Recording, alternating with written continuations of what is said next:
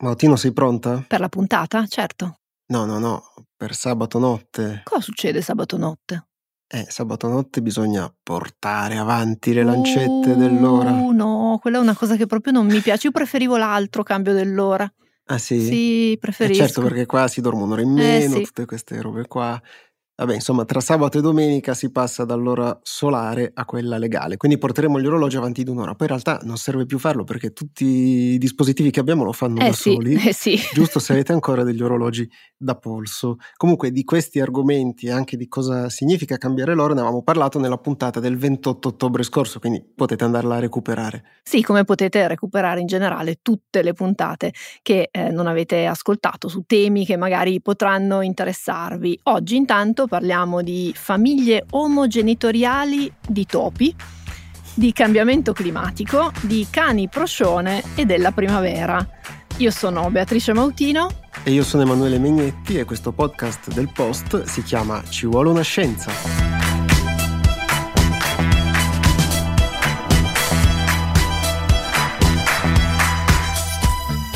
Nei giorni scorsi, caro Megnetti, Mm. È circolata molto la notizia della nascita in un laboratorio giapponese di alcuni topolini che hanno una caratteristica peculiare. Questi due topolini hanno due papà. Ma pensa. Eh sì, la notizia si è inserita inevitabilmente nel dibattito pubblico e politico che quando si parla di genitorialità è sempre bello acceso e i toni, sia dei titoli sia insomma delle discussioni, sono stati tra il drammatico e il comico con uscite del tipo in Giappone gli scienziati cancellano la madre. Ecco, vediamo brevemente i fatti, al di là di questi titoli che forse è meglio. Un gruppo di ricerca dell'Università di Osaka, diretto da Katsuhiko Hayashi, ha creato cellule uovo partendo dalle cellule di topi maschi, che è un po' quello che ci stavi raccontando, e una volta fecondate le ha impiantate in topi femmine, ovviamente. Queste cellule si sono poi sviluppate in una prole sana e a quanto pare fertile. Come hanno fatto? Allora, sono partiti da cellule di topo maschio adulto, le hanno riprogrammate per creare delle cellule staminali pluripotenti, che vuol dire che possono fare tanti tipi cellulari diversi, poi le hanno coltivate in vitro fino a quando non hanno perso spontaneamente il cromosoma Y, che è una cosa che succede, e alla fine le hanno trattate con una sostanza chiamata reversina che ha questa caratteristica di scasinare, usando Come un termine tecnico, esatto, la distribuzione dei cromosomi durante la divisione cellulare. Quindi hanno ottenuto alcune cellule con due cromosomi X, cioè biologicamente femminili. A questo punto hanno trattato queste cellule per trasformarle in ovuli immaturi, poi le hanno fecondate con degli spermatozoi di un altro topo, ovviamente maschio, e hanno impiantato gli embrioni nell'utero di una femmina. Di 630 embrioni trasferiti sono nati 7 cuccioli. Facile, no? Beh, insomma, diciamo che i passaggi sono diversi, come vedete anche poi la statistica poi di quanti sono nati ci indicano che il procedimento non è così lineare e prevede diversi step e passaggi, però comunque è un bel esperimento di biologia cellulare, nulla che però si possa pensare di applicare in tempi brevi agli esseri umani. Questo però del resto non era neanche l'obiettivo dei ricercatori che sono invece interessati a comprendere quali sono i meccanismi alla base della fertilità e questo sì è un tema che poi riguarda tutti gli esseri umani. Lo studio è stato pubblicato sulla rivista Nature lo scorso 15 marzo, però i risultati erano già stati annunciati qualche giorno prima a quello che era il terzo summit internazionale sull'editing genomico umano che si è tenuto a Londra al Francis Crick Institute.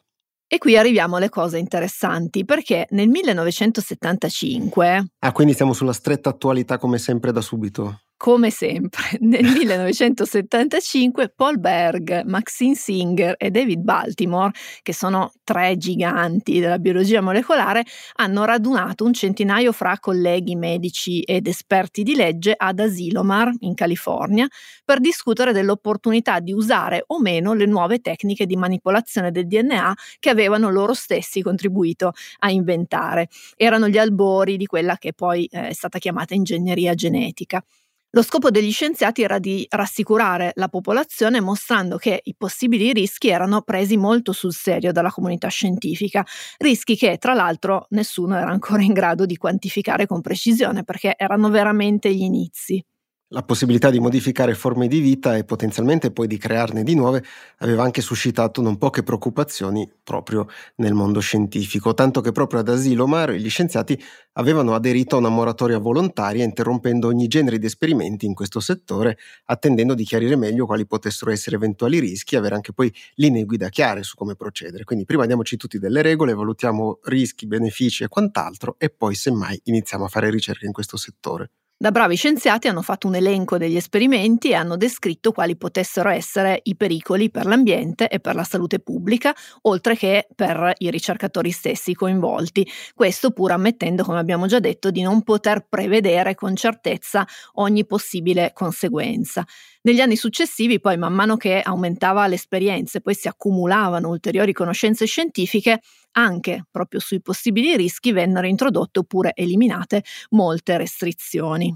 E quindi la conferenza di Asilomar possiamo considerarla come centrale nella storia del rapporto tra le biotecnologie e la società civile, proprio perché ha dimostrato che i ricercatori del settore hanno una loro coscienza sociale si preoccupano delle possibili implicazioni ambientali, sociali e sanitarie delle loro ricerche e quindi sono un po' distanti da quei personaggi che si vedono talvolta nei film, no? gli scienziati che vogliono a tutti i costi Freddy. fare un certo esperimento, esatto, e poi succedono i disastri.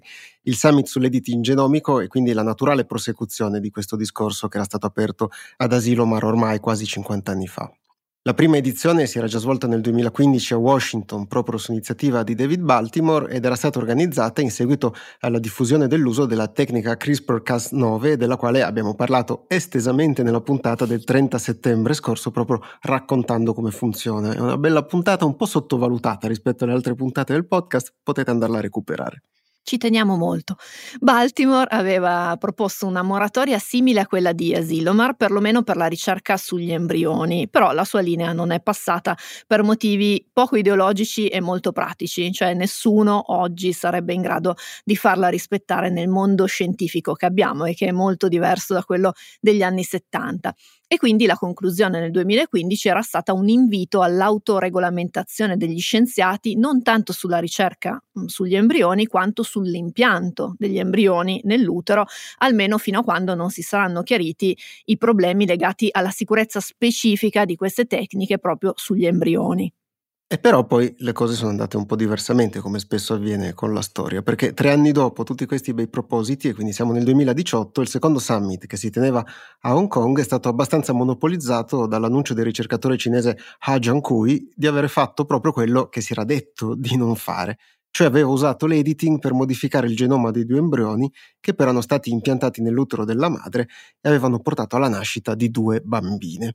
Secondo quanto era stato poi riportato dallo stesso Ha Jiankui, che aveva lavorato sostanzialmente di nascosto per questo esperimento, le due gemelle erano diventate resistenti, e qui usiamo delle virgolette immaginarie, al virus dell'HIV, quindi immuni, per dirla in maniera un poco più semplice.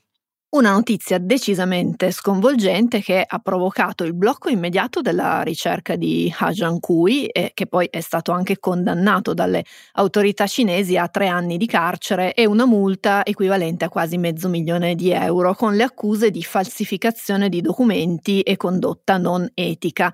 Ma la notizia ha anche costretto gli scienziati ad affrontare i problemi etici e tecnici dell'editing degli embrioni. E quindi per arrivare oggi nel settore c'era molta attesa per il terzo summit, quello di Londra di cui parlavamo prima, e forse c'era anche un po' di preoccupazione per altre uscite alla Hajan Kui. Anzi, c'era proprio una preoccupazione perché lo stesso ricercatore ad aprile del 2022 è uscito dal carcere e ha ripreso a lavorare. Ha fondato una startup e poi ha anche ripreso a farsi vedere nei congressi scientifici, quindi abbastanza chiacchierato. A Londra non ci è andato, però appunto la sua presenza aleggiava nei discorsi e nelle discussioni del convegno tra molti panel e molti partecipanti. Abbiamo parlato con uno degli organizzatori del summit, Luigi Naldini, scienziato dell'Istituto San Raffaele Teleton per la terapia genica di Milano, che abbiamo incontrato alla convention di Teleton a Riva del Garda la settimana scorsa. Ascoltiamo un breve audio di questo incontro.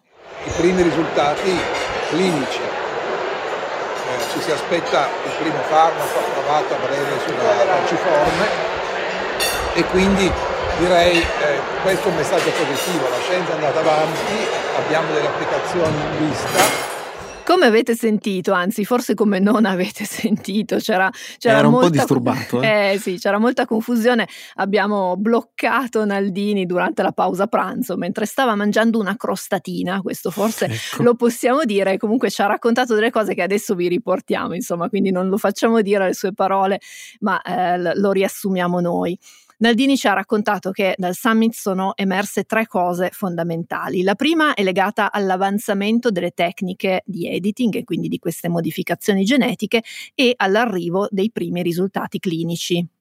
E quindi può valere la pena vedere un esempio. Possiamo usare quello di Victoria Gray, che è una donna di 37 anni, originaria dello stato del Mississippi e che ha lasciato proprio una sua testimonianza nel corso del summit che si è svolto a Londra. Ha raccontato della sua famiglia e soprattutto delle sofferenze provocate dalla sua malattia, dalle speranze che ha sempre avuto in una possibile cura per poter arrivare a vedere i suoi figli crescere. La malattia di cui parliamo e di cui ha parlato anche Gray è l'anemia falciforme, che è una malattia genetica causata dalla mutazione del gene dell'emoglobina, la proteina che trasporta l'ossigeno che è contenuto nei globuli rossi, quindi è importantissimo per tutto il nostro organismo.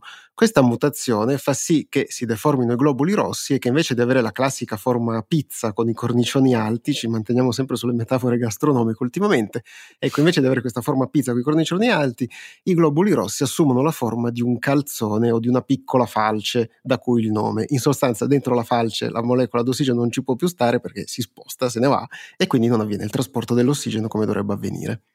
Victoria Gray è stata curata con un protocollo messo a punto da CRISPR Therapeutics, una startup fondata da Emmanuelle Charpentier, una delle due scopritrici della tecnica CRISPR, insieme all'azienda Vertex Pharmaceutical. Victoria Gray è stata la prima persona al mondo a ricevere una terapia genica a base di CRISPR. Nel frattempo ce ne sono stati altri da quando lei è stata trattata ed è di poche settimane fa l'annuncio da parte dell'Agenzia Europea per i Medicinali, l'EMA, di aver accolto la domanda di autorizzazione autorizzazione all'immissione in commercio proprio per questa terapia, quindi ragionevolmente avremo a breve termine il primo farmaco a base di CRISPR. Nel corso del summit sono stati raccontati poi altri casi e altre possibili applicazioni, però come ci ha spiegato Naldini sono anche emersi problemi legati a quelli che gli scienziati chiamano delivery, cioè far arrivare il farmaco lì dove proprio dovrà agire. Potenzialmente con queste tecniche si possono curare tutte le malattie genetiche e potenzialmente la parola chiave ovviamente. Al momento gli unici risultati si sono avuti con i trattamenti delle cellule staminali del sangue, delle cellule T e delle malattie del fegato che è un organo facilmente raggiungibile. Rimangono da risolvere i problemi di altri distretti e altri organi e quindi le sfide per i ricercatori sono ancora molto grandi. Ma parlando dei limiti arriviamo al secondo e al terzo punto emersi dal summit di Londra. Nel corso dei tre giorni di discussione si sono alternati interventi di scienziati ma anche di pazienti e di rappresentanti di vari gruppi di portatori di interesse e le parole chiave sono state equità e accesso. In poche parole è tutto molto bello sulla carta, però poi quando si deve passare alla pratica ci si scontra con costi proibitivi che vanno dalle centinaia di migliaia di euro ai milioni di euro per il singolo paziente. Questo approccio è già insostenibile per le aree del mondo che hanno delle economie più avanzate, come per esempio la nostra, però è totalmente inaccessibile per quelle a reddito medio più basso. In uno dei discorsi un paziente indiano ha ricordato alla platea che nel suo paese nemmeno l'idrossiurea, che è un farmaco che si usa per il trattamento proprio dell'anemia falciforme e che costa molto poco, ecco, nemmeno questo farmaco è garantito a tutti nel suo paese e quindi, concludeva questo paziente, figuriamoci la terapia genica. Nell'ottica di rendere più equi e accessibili queste terapie, possiamo identificare due strade che sono proprio anche emerse dalle cose che sono state raccontate al summit. La prima è portata avanti da fondazioni come quella di Bill e Melinda Gates oppure dal consorzio Agora, del quale fa parte anche Teleton, che puntano ad abbassare i costi modificando i protocolli o cercando di modificare le regole per l'approvazione dei farmaci. Anche in questo caso c'è una parola chiave ed è cambio di paradigma, più di una. Siamo di fronte a una scienza nuova e ce l'abbiamo già per le mani, forse quindi servono anche regole nuove per affrontare questa scienza nuova. La seconda strada invece è quella di garantire che la ricerca includa fin dall'inizio una maggiore diversità genetica sia dal punto di vista dei pazienti e degli archivi genetici, che oggi sono ancora per la stragrande maggioranza concentrati tra Europa e Stati Uniti, sia dal punto di vista di chi poi la ricerca la conduce. Per chiudere quindi e tornare da dove siamo partiti, si è discusso dell'opportunità o meno di utilizzare queste tecniche di editing sugli embrioni, però l'impressione che abbiamo avuto da spettatori è che questi discorsi fossero molto meno sentiti di come lo fossero invece qualche anno fa.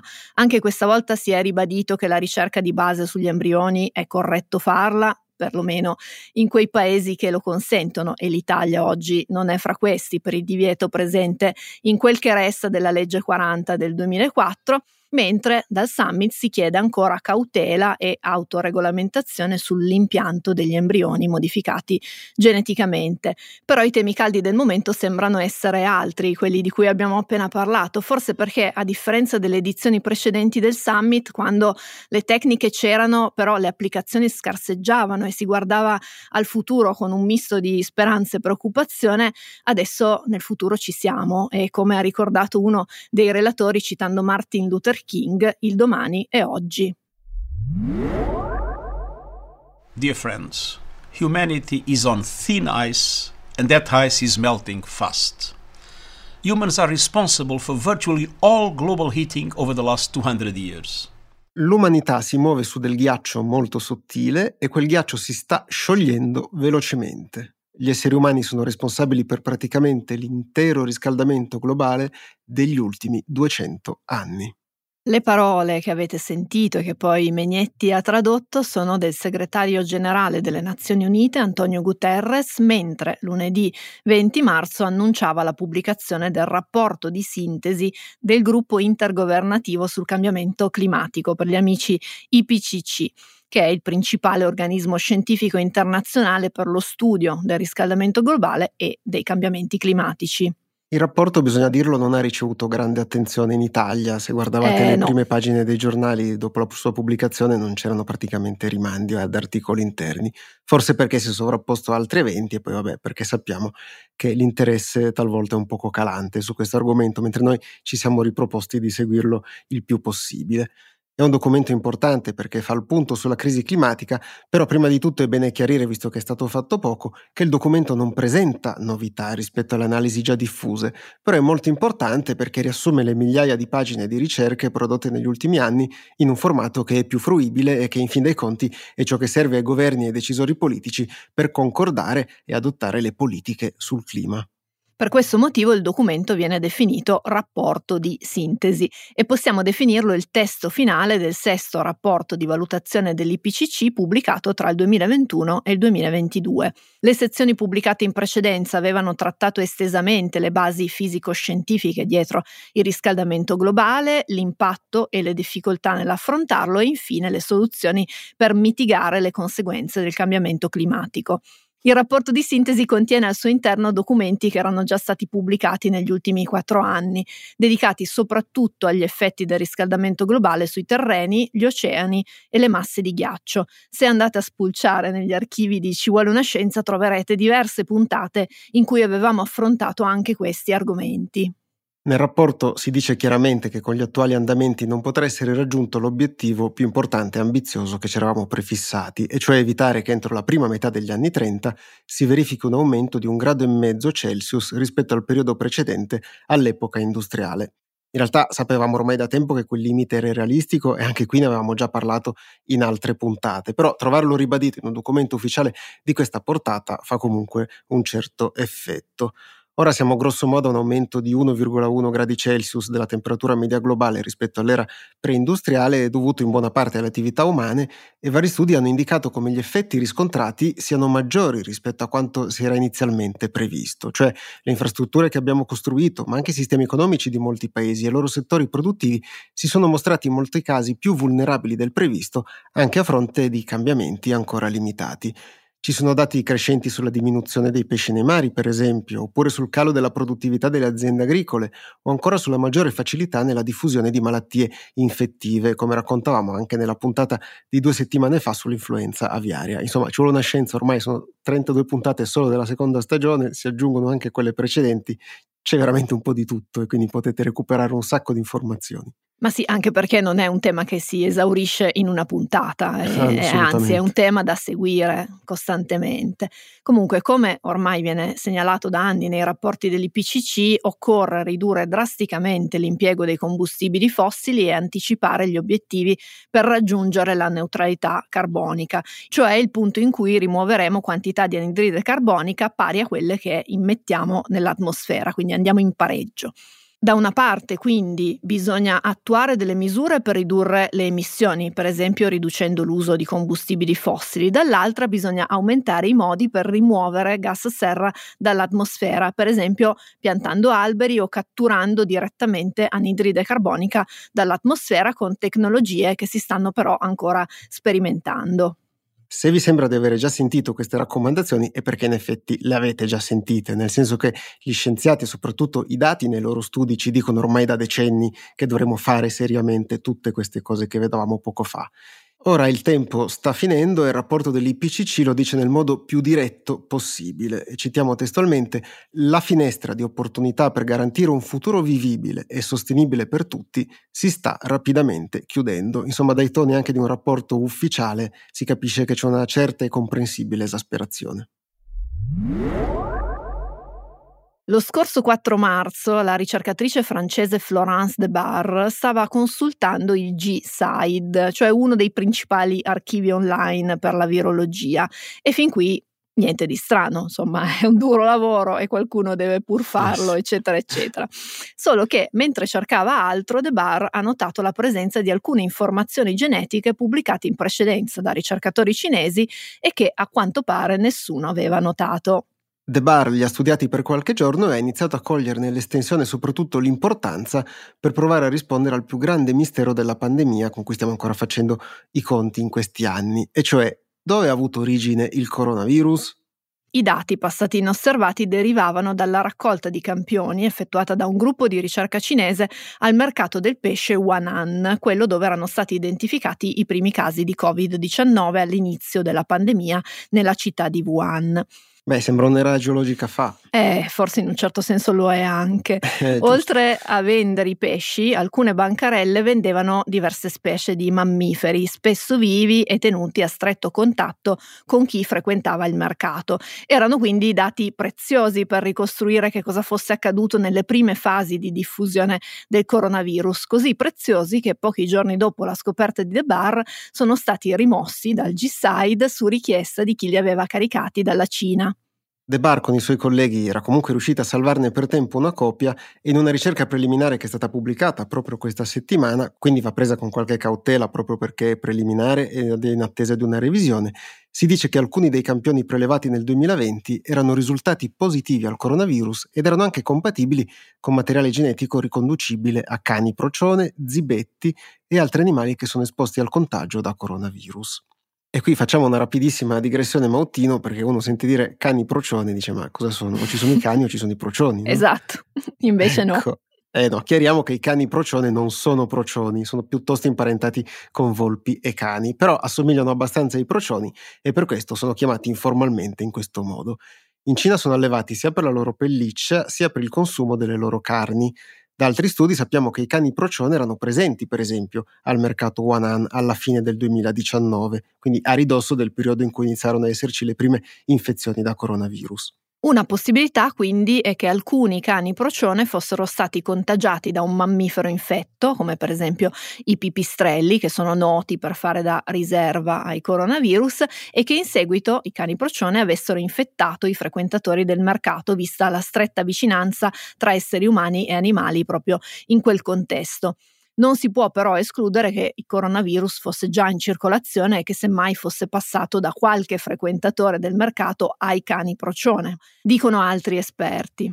La nuova ricerca che è stata pubblicata questa settimana riporta l'attenzione sul mercato, dopo che per molto tempo si era discusso quasi esclusivamente dell'ipotesi di una perdita da un laboratorio dell'Istituto di Virologia di Wuhan. È ovviamente ancora una possibilità che viene indagata, però finora le prove a conferma di quell'ipotesi sono molto vaghe e incerte, come segnalato soprattutto dalle agenzie di intelligence degli Stati Uniti.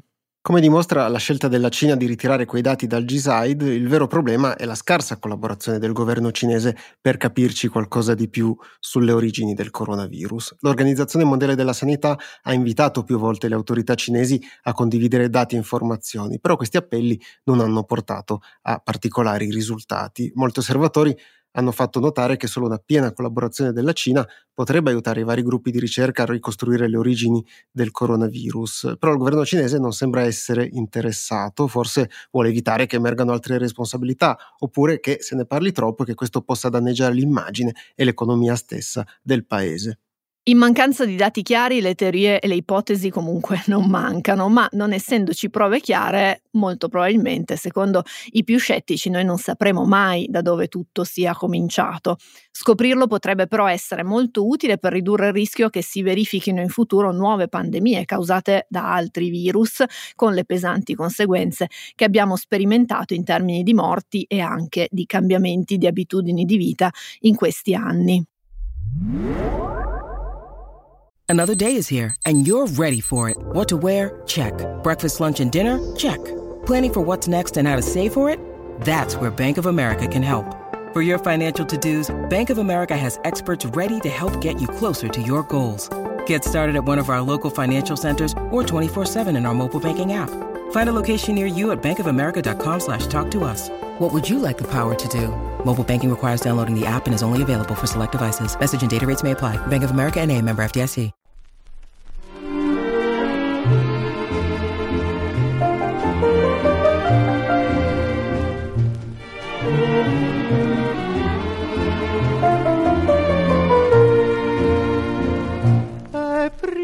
Primavera, svegliatevi bambine, alle ascine messere aprile fa il e a tarda sera, madonne fiorentine, quante forcine si troveranno sui prati in fiore. Care ascoltatrici e cari ascoltatori, vi comunico che io volevo scegliere un'altra canzone, eh, però Megnetti ha scelto questa per celebrare l'inizio della primavera, perché martedì 20 marzo alle 22.24, allora italiana, c'è stato l'equinozio di primavera e quindi è iniziata effettivamente la primavera astronomica, almeno nel nostro emisfero, mentre nell'emisfero sud è iniziato l'autunno. Esatto, quella astronomica, perché invece quella meteorologica era già iniziata da un pochino di tempo, inizia sempre un po' prima. In un anno ci sono due equinozi, questo più o meno lo sappiamo tutti, quello di marzo che è appena successo e quello di settembre che nel nostro emisfero segna invece la fine dell'estate e l'inizio dell'autunno. Gli equinozi si alternano con i solstizi, che sono invece quelli che determinano il passaggio dalla primavera all'estate e dall'autunno all'inverno. Questi fenomeni sono dovuti principalmente ai movimenti della Terra, in particolare al moto di rivoluzione intorno al Sole. Quindi vedi che alla fine lo spazio c'entra sempre un c'entra po'. C'entra sempre, c'entra eh, sempre. So. Come suggerisce il nome, i due equinozi rappresentano i due momenti in cui il dì e la notte hanno pressoché la stessa durata. Quindi durante l'equinozio il confine fra parte illuminata e parte in ombra, il terminatore, si chiama così questa linea della Terra, è perpendicolare all'equatore, che invece è orizzontale. Di conseguenza l'emisfero boreale e quello australe sono illuminati allo stesso modo. Certo che è un nome davvero inquietante, terminatore. E tra l'altro noi dalla Terra neanche ce ne rendiamo conto, invece se sei sulla Stazione Spaziale Internazionale vedi di continuo il terminatore, cioè di proprio la Terra divisa a metà fra luce e ombra. E sei riuscito a parlare anche della Stazione Spaziale Internazionale, va bene. Salutiamo i nostri eventuali ascoltatori sulla Stazione Spaziale Internazionale. Ah sì, sì, sì. Comunque, Megnetti, per approfondire le Sì. cose bellissime che succedono al nostro Ecco. pianeta, per come è fatto e come si muove, vi consigliamo La Terra è rotonda, l'ultimo numero di cose, la rivista libro del Post dedicato alla geografia e a un sacco di altre cose, appunto, sul nostro pianeta, con dei contributi anche qui del mio coinquilino di, di podcast. Noi oggi ci dedicheremo a un effetto specifico della primavera, probabilmente uno dei più evidenti, cioè gli alberi che tornano a produrre foglie e a fiorire. Come fanno a sapere che è arrivato il momento di farlo? Perché lo fanno un po' tutti insieme, no? Comunque, insomma, tutti quelli di un certo tipo lo fanno abbastanza insieme. Forse gli prende la FOMO e quindi hanno paura di perdersi qualcosa e seguono gli altri. Il discorso ovviamente vale soprattutto per le caducifoglie, cioè quegli alberi che lasciano cadere le loro foglie nella stagione avversa che è solitamente l'inverno. Le sempreverdi invece, come suggerisce anche il nome, sono piante che non lasciano cadere le loro foglie nemmeno quando inizia l'inverno, le rinnovano man mano a seconda del loro ciclo vitale. E quindi pro Mautino è arrivato il momento del GQP. No, aspetta, sta sigla mi manca. Il grande quiz delle piante. Ah, ok, c'era un motivo per cui mi mancava, perché era una delle tue solite fregature. E quindi, come indica anche la musichetta che Andrea ci ha messo di sottofondo, è iniziato il grande quiz delle piante. Sei pronta, Mautino? Eh, ho messo le cuffie, dai. ecco, otto piante, quattro sono caducifoglie e quattro sempreverdi. Vediamo se le becchi tutte e ovviamente potete giocare anche voi man mano che ci ascoltate. Betulla. Caducifoglia. Brava. Tiglio. Caducifoglie. Sì, sequoia. Sempreverde. Ah, attenzione, questa non era così immediata. Mm. Agrifoglio. Sempreverde. Perfetto, oh, le stiamo vedendo tutte. Vi assicuro che non aveva le risposte. no. Ho fatto a tradimento. no. Noce di cocco. Noce di cocco, sempreverde. Esatto, sorbo domestico. Ah, maledetto. Eh, non so che cos'è, quindi diciamo caducifoglie. Ecco, vedi, la, la fortuna ti ha assistito il caso. Platano. Platano, caducifoglie. Attenzione, l'ultima per l'unplane, eucalipto. Ah, cavolo, l'eucalipto è difficile. Eh, l'ho sempre visto d'estate quando ha le foglie. Diciamo mm. sempre verde. Ed è esatto, incredibilmente eh. hai beccato tutte le risposte. Cosa ho vinto, Megnetti? Dai, dimmelo. Possiamo continuare la puntata? Ah, solo quello. Eh beh, è un gran premio, no? Mm, vabbè.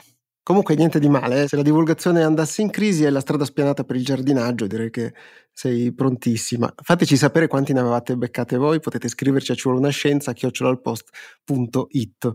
Va bene, dopo questo siparietto un po' da oratorio, torniamo alle piante e al loro risveglio primaverile. La spiegazione più ovvia che viene in mente è che la pianta riprende la propria attività perché inizia a fare relativamente più caldo.